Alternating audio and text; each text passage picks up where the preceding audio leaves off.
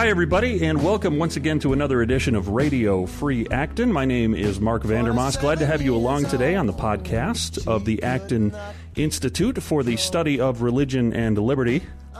Lots going on at Acton these days, including just today, as we record this, a lecture delivered by Professor Frank Buckley in conjunction, Acton working with the Mackinac Institute today to put on this lecture. And just by way of introduction, Frank Buckley is a foundation professor at George Mason University School of Law. He's taught there since 1989.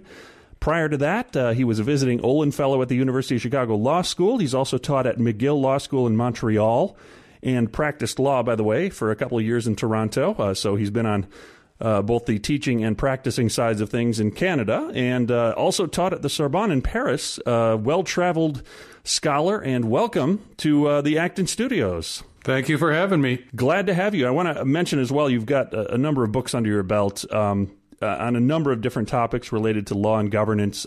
Fair governance, just exchange, the morality of laughter. That sounds like an interesting topic right there. Absolutely. And the fall and rise of freedom of contract. You also edited a collection of essays on the rule of law, which is something we're really interested here in, here at Acton.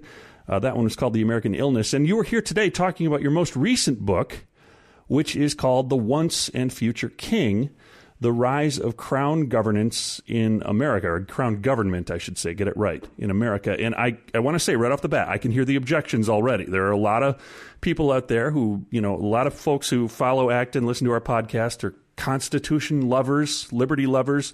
They're raising objections. We don't have a king. We have a constitutional republic.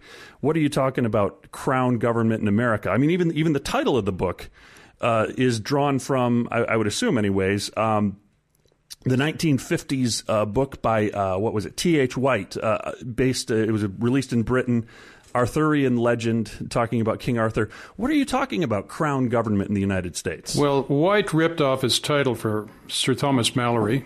It was a book about King Arthur, and he talked about what he called Rex Quondam Rex Futuris, the once and future king. That's the title. And the one king we had back when was George III, and now we're moving to something a little like that with recent presidents, particularly Obama.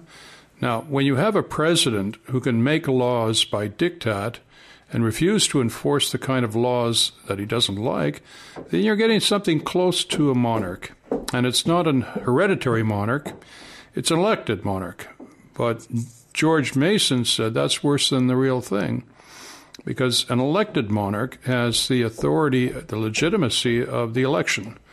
And so Obama says, I don't really have to pay too much attention to Congress because I represent the people. And that's kind of dangerous. Well, we saw that actually in his press conference. As we're recording this, we're right after the midterm elections in 2014. He said, look, I heard the voices of the people who voted, of course, but I also heard the voices of the people who didn't vote.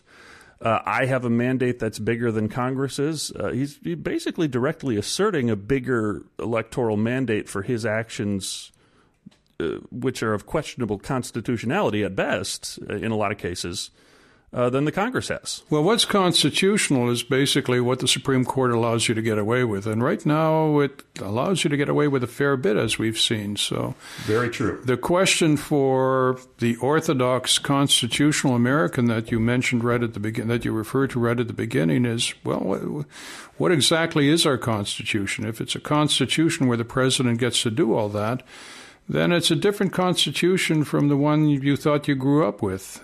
It's one where we've moved from separation of powers to presidential rule. And that's always dangerous for liberty, one-man rule. Going back to the founding of the country, and you talked about this a little bit today in your lecture, what sort of a president were we supposed to have? What sort of a legislature were we supposed to have? How was this all supposed to work when it was originally started up? Well, when the framers had their debates in 1787, and this is the most brilliant set of people who produced just an extraordinary debate about the structure of liberty, just wonderful people, Benjamin Franklin, Governor Morris, Roger Sherman, splendid people, Alexander Hamilton, And the example they had before them on the dais was George Washington, who was absolutely intimidating. I mean, the greatest gentleman in the world, George III called him. The very model of Republican virtue. And you looked at him and you could not conceivably imagine that he would misbehave in any way. Nor was there much of a possibility of doing that because the government in Washington was such a narrow and confined one. But what's happened since then is power is centralized in Washington, not just from the states, but absolutely in terms of the growth of the regulatory state.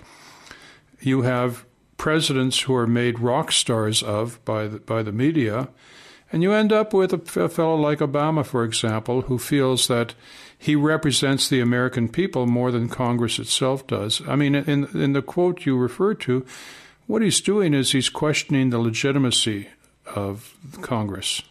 He is more legitimate than they are. And that's exactly why George Mason said this is more dangerous than a hereditary monarchy. So I'm not saying it's exactly like Britain in 1787, but what I am saying is it's not America 50 years ago. And the difference is something that should worry people. How did we get to this place? I mean, as we're raised and we go through our civics classes and we learn the traditional things that everyone learns about American government, we learn that there's a separation of powers, that the president is checked by the Congress and the judiciary, and that each branch is balanced against each other in power, and then that power is divided between the federal and the state governments. Where can you pinpoint a place where it went wrong? Where did that process start to shift?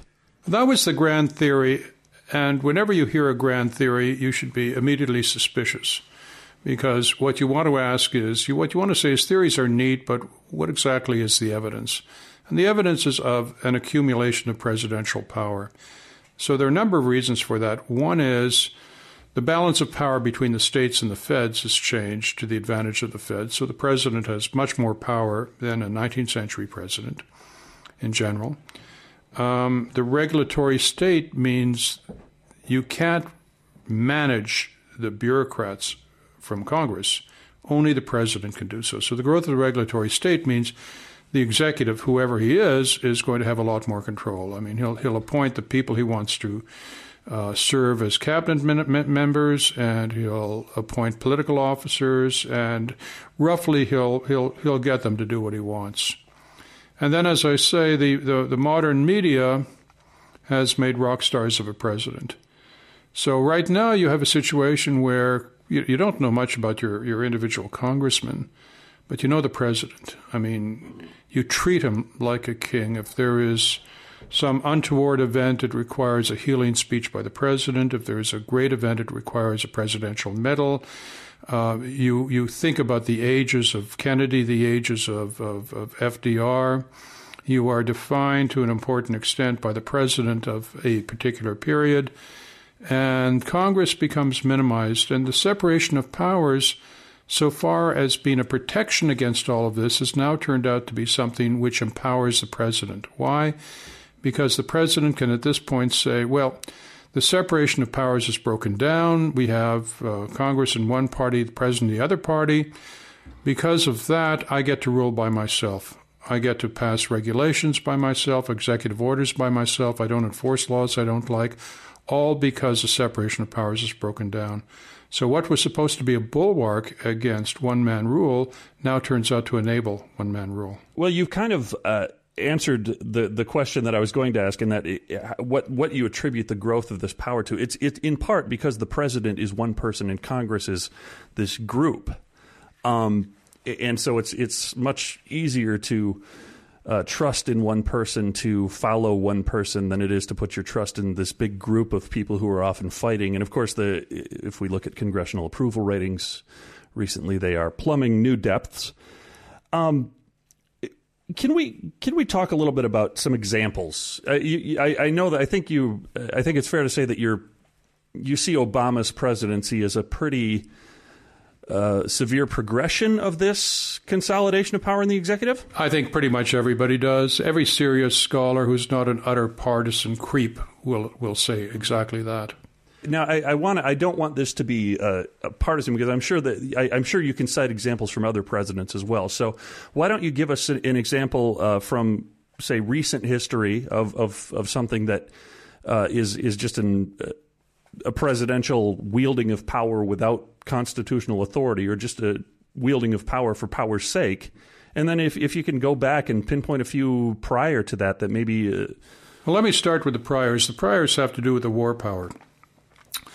The war power, which more or less was invented by Abraham Lincoln, is something that pretty much every modern president has claimed to have as a cloak to empower him.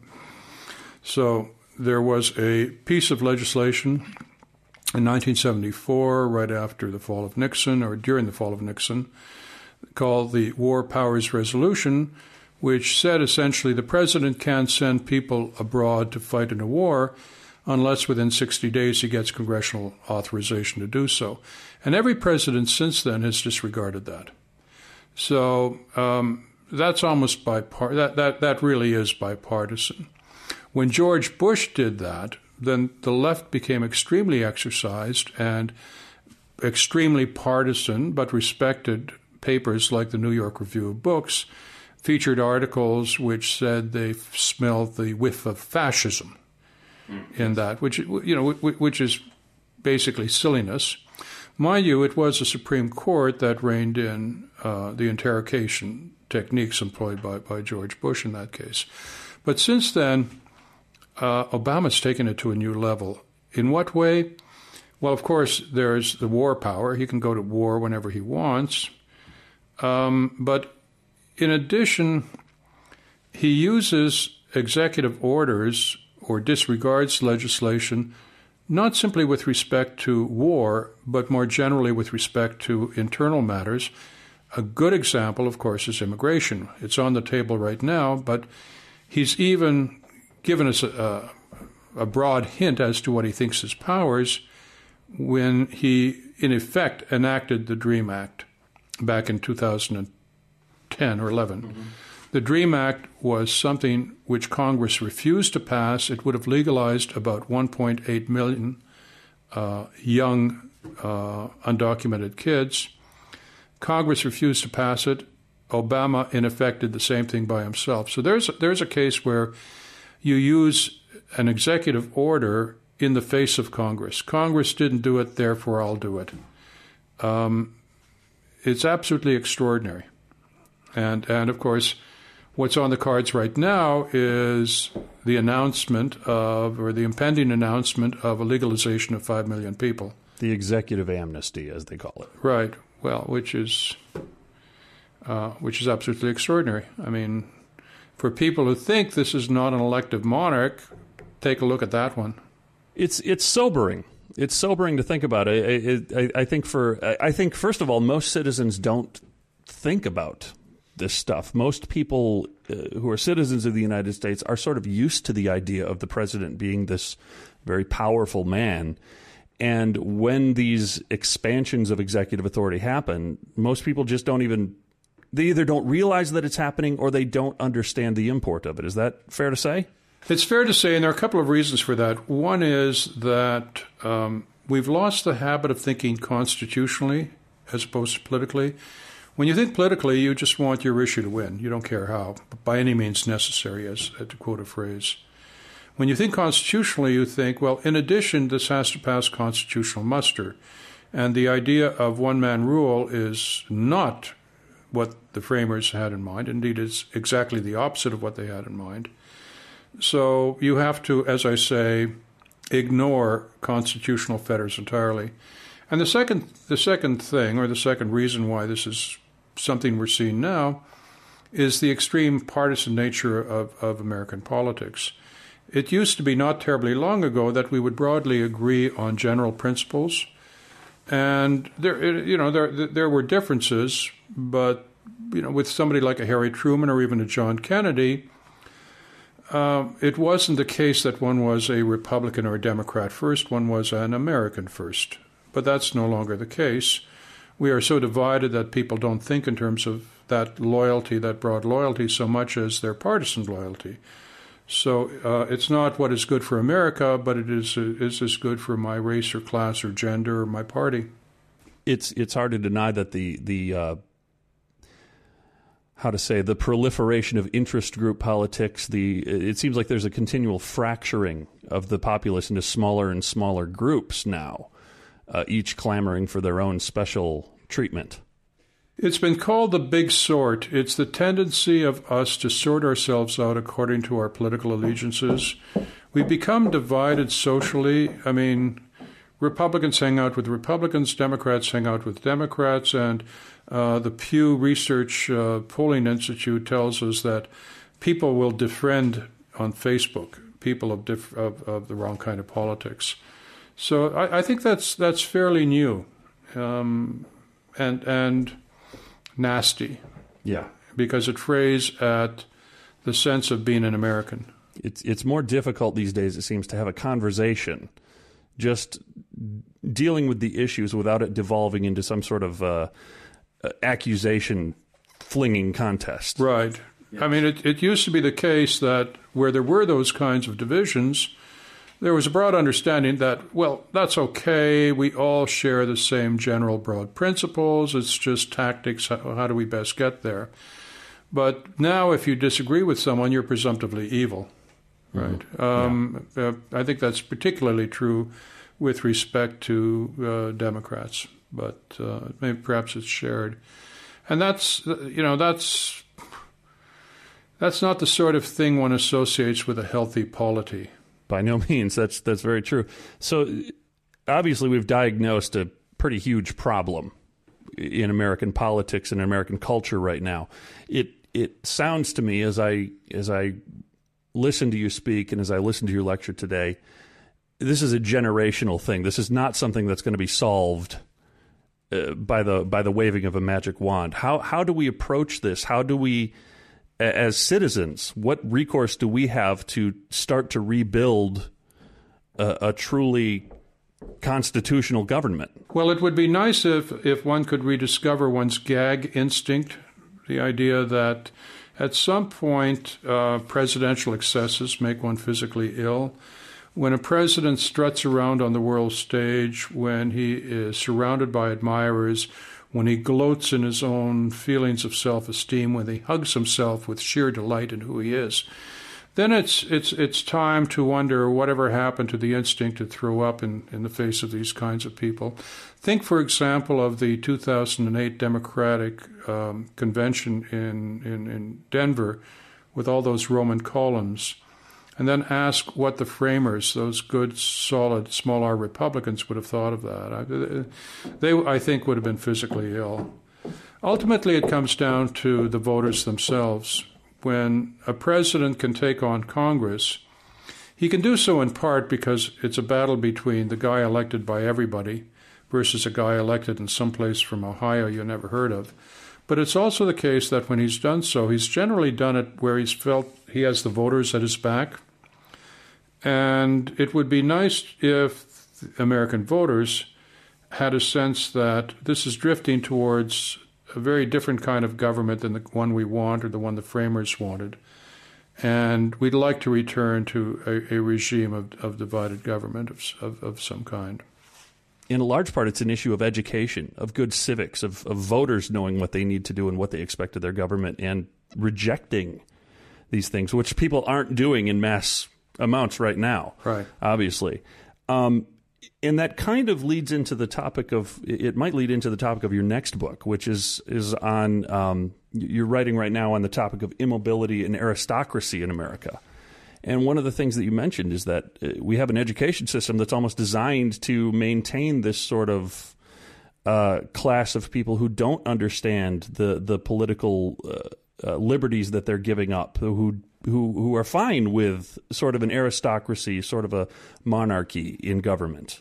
We've given up the idea of teaching people that there is something admirable about American principles. We have an education system that, particularly, there's a new set of AP standards, which for many Americans is the last history course they'll take, which is really good at teaching people about what a rotten country this is. Mm. But it's not very good about teaching about what is admirable about American principles. And the fact is, in every single country, there are things that are rotten and there are things that are admirable. But a long time ago, a fellow called Ernest Renan wrote an essay called What is a Nation? And he wrote that what is a nation involves being able to remember some things in common and to forget some things in common. So we have to have a kind of cultural amnesia about some of the bad stuff. Yes, it's important not to forget it.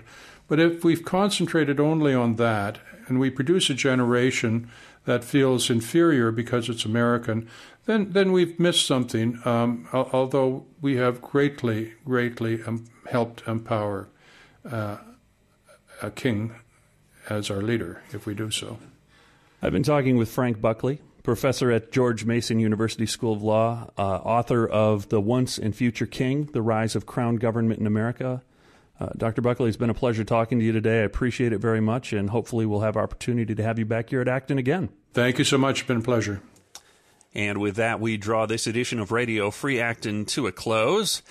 As they say, even Homer nods. I want to make one small correction on this podcast. Earlier on, I referenced the fact that today's event with Professor Buckley was co-sponsored, held here at the Acton Institute's Mark Murray Auditorium, but co-sponsored with the Mackinac Institute. It is actually the Mackinac Center. I want to make sure that's correct because our friends at Mackinac deserve to be promoted correctly here on Radio Free Acton. If you're not familiar with the Mackinac Center, they're a fantastic group that are based out of Midland, Michigan, and they are a state policy institute, one of the best, if not, and maybe I'm a little partisan here, but Mackinac, I think, is the best of the state policy institutes that grace these United States from coast to coast.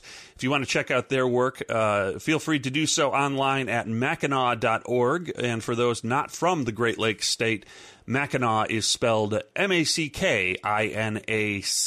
Pronounced Mackinac, but spelled Mackinac. So mackinac.org is the place to go for the Mackinac Center for Public Policy online.